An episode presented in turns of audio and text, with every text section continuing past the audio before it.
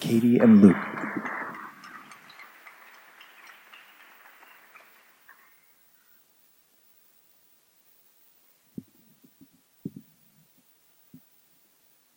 Hey, y'all. Good evening.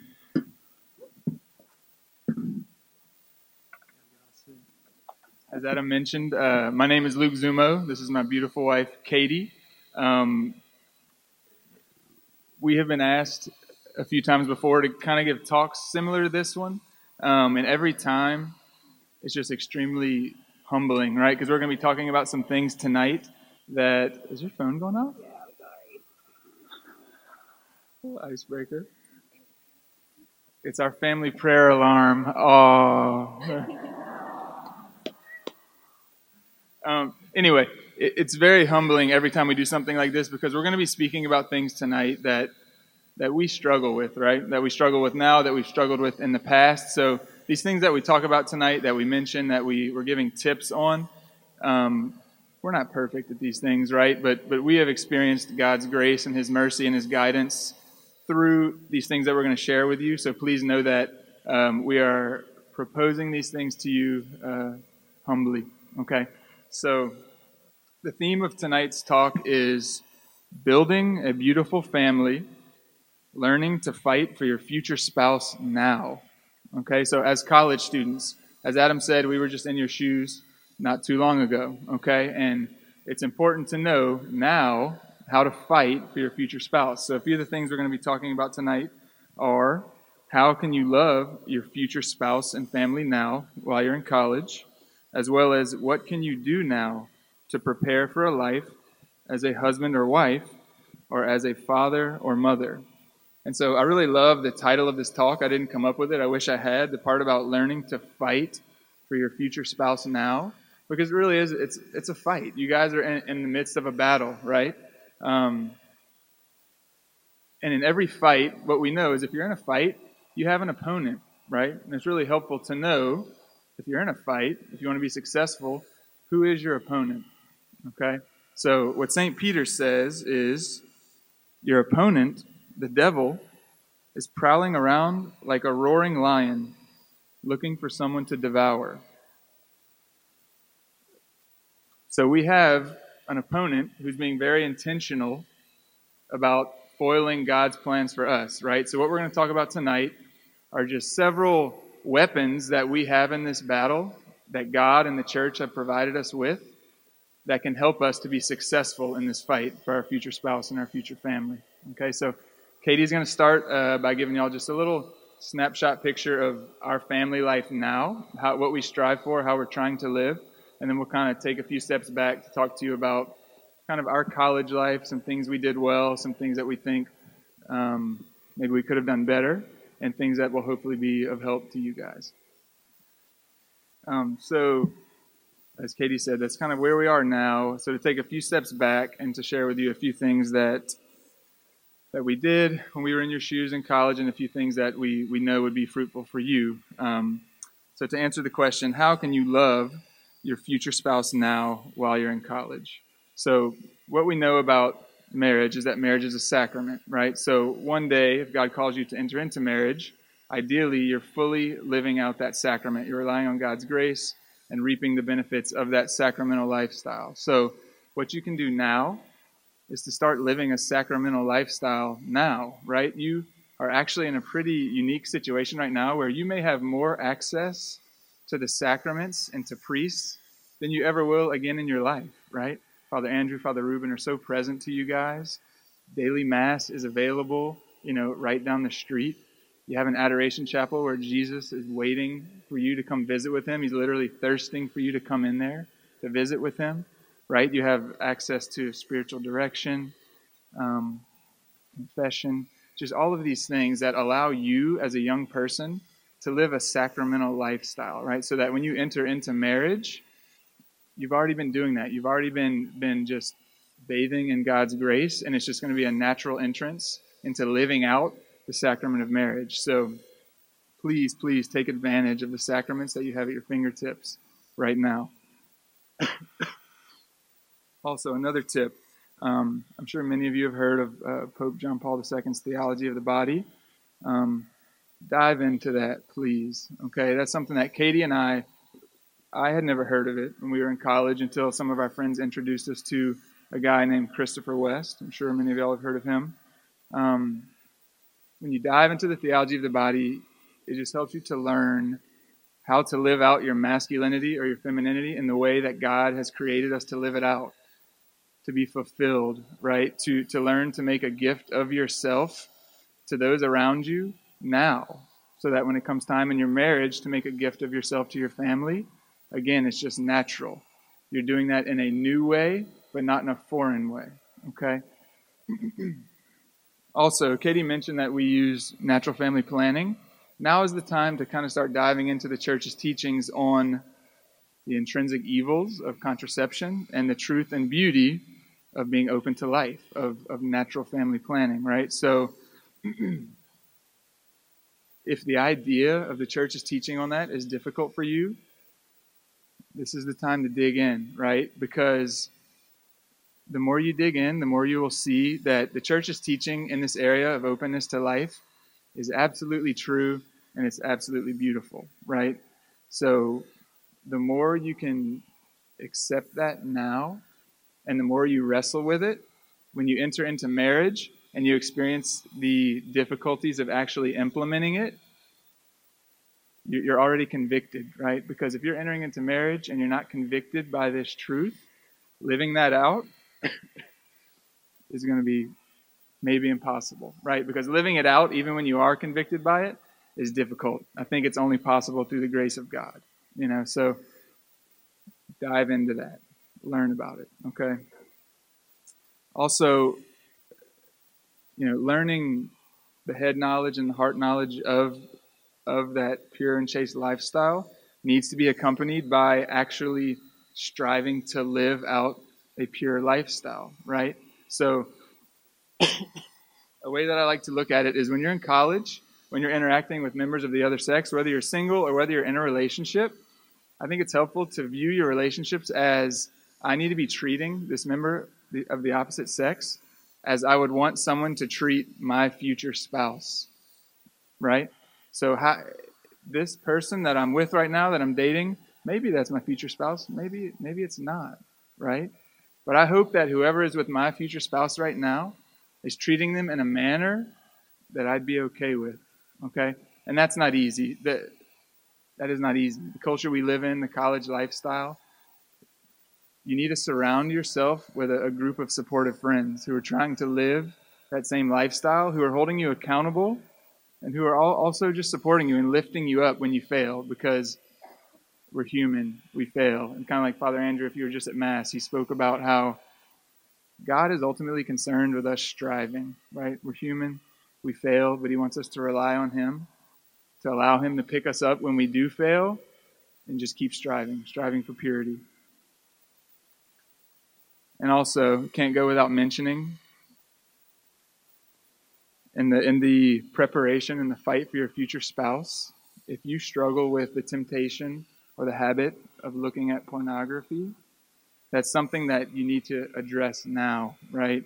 You need to seek reconciliation, you need to seek spiritual direction, you need to seek counseling because bringing that type of habit or even addiction into a marriage it can be deadly for your marriage, right? And it's such it's such a temptation nowadays. It's so easily accessible.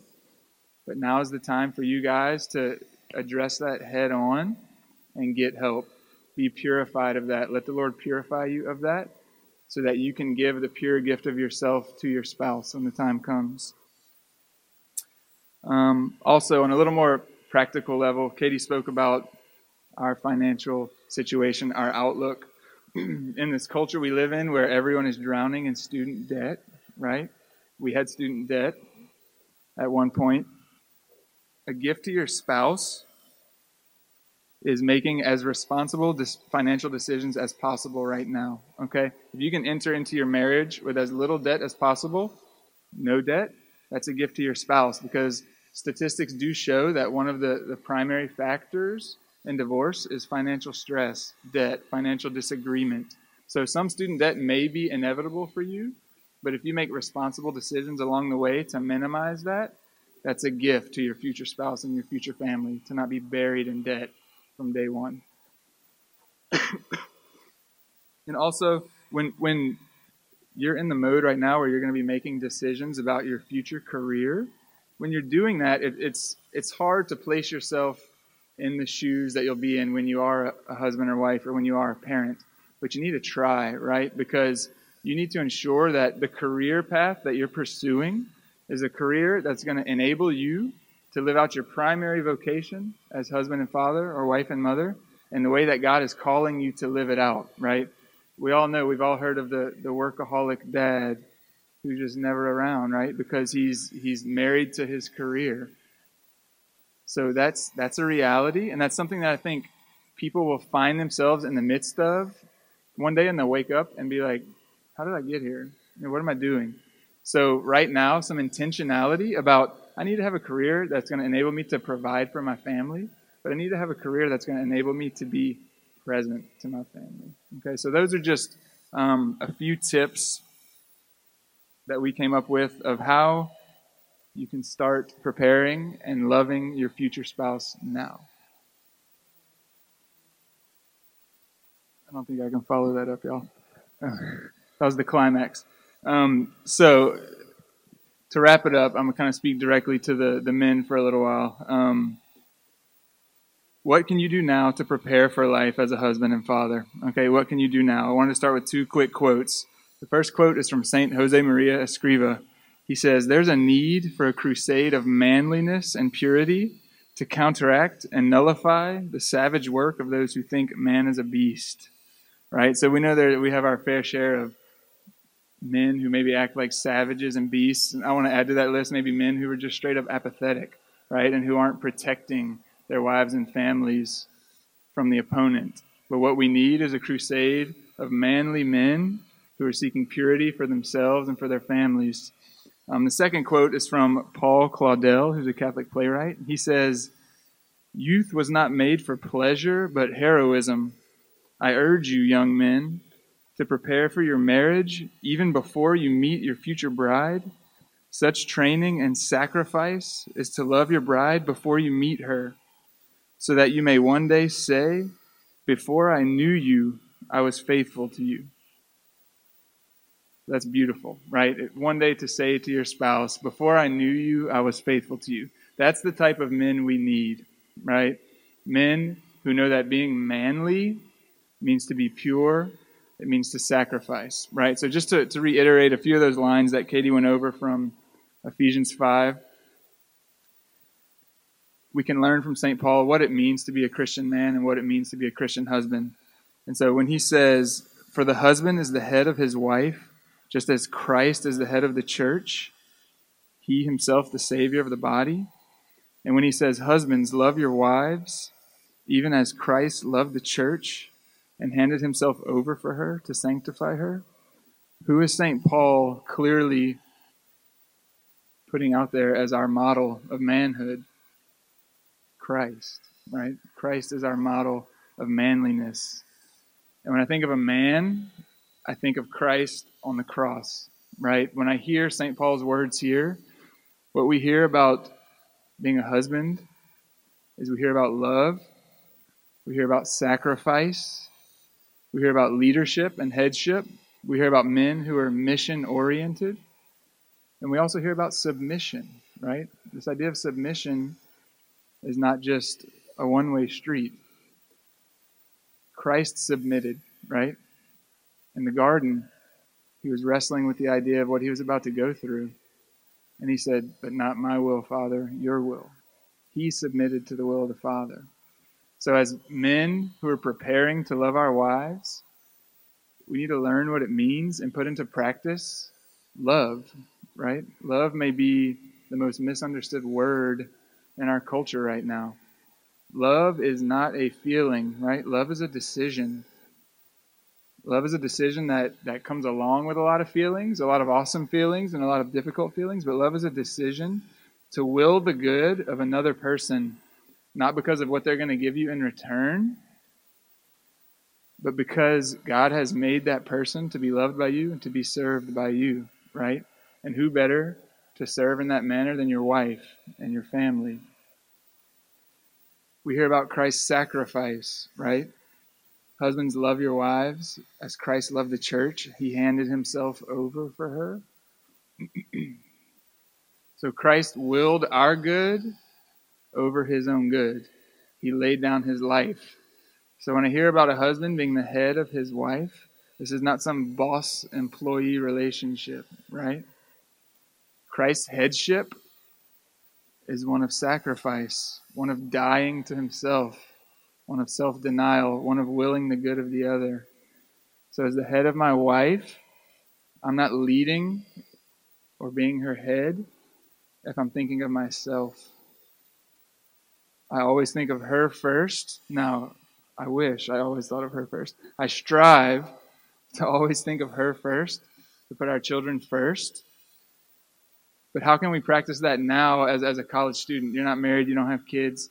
God provides you with numerous ways every single day to deny yourself, to sacrifice, right? We just have to open our eyes. We have to ask the Spirit to make me more docile to His promptings, to notice, Holy Spirit, when are you asking me, when are you providing me with opportunities to sacrifice now so that I'm able to say no to myself now, so that I'm able to choose the good of the other when I do enter into marriage?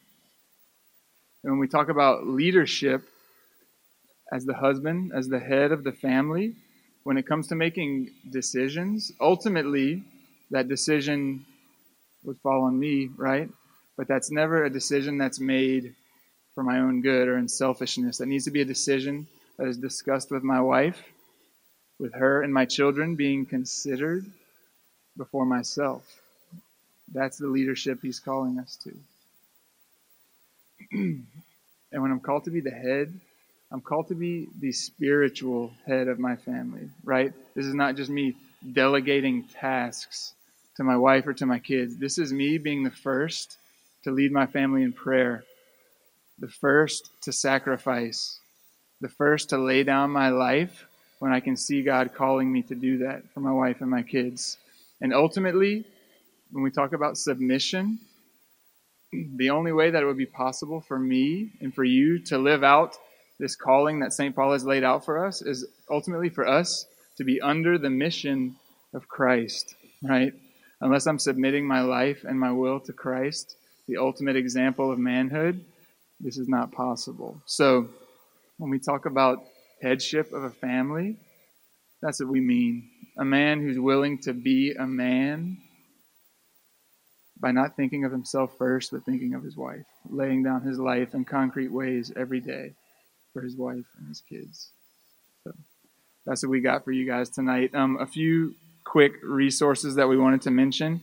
Uh, when we're talking about St. Paul's vision for the family in Ephesians 5, Dr. Brant Pitre has an amazing talk uh, on this exact topic. I don't know if y'all have heard it. If not, you really need to look into it. It's called Wives Do What? Wives Do What? Um, yeah, yeah. So very in depth, very beautiful. Um, also, we mentioned Chris West uh, Chris West has a book called The Good News about sex and marriage. Again, something to dive into now before you enter into marriage. That's just really going to help you to, to freely enter into what God is calling you to. And lastly, as far as yeah, that book is a Q&A, so it's a very easy read. Um, and also, as far as guidance on financial decisions and just making smart decisions entering into um, adulthood, Dave Ramsey is a great resource. He's a good Christian financial counselor who has a lot of good um, advice that we've followed. So that's it. Thank y'all.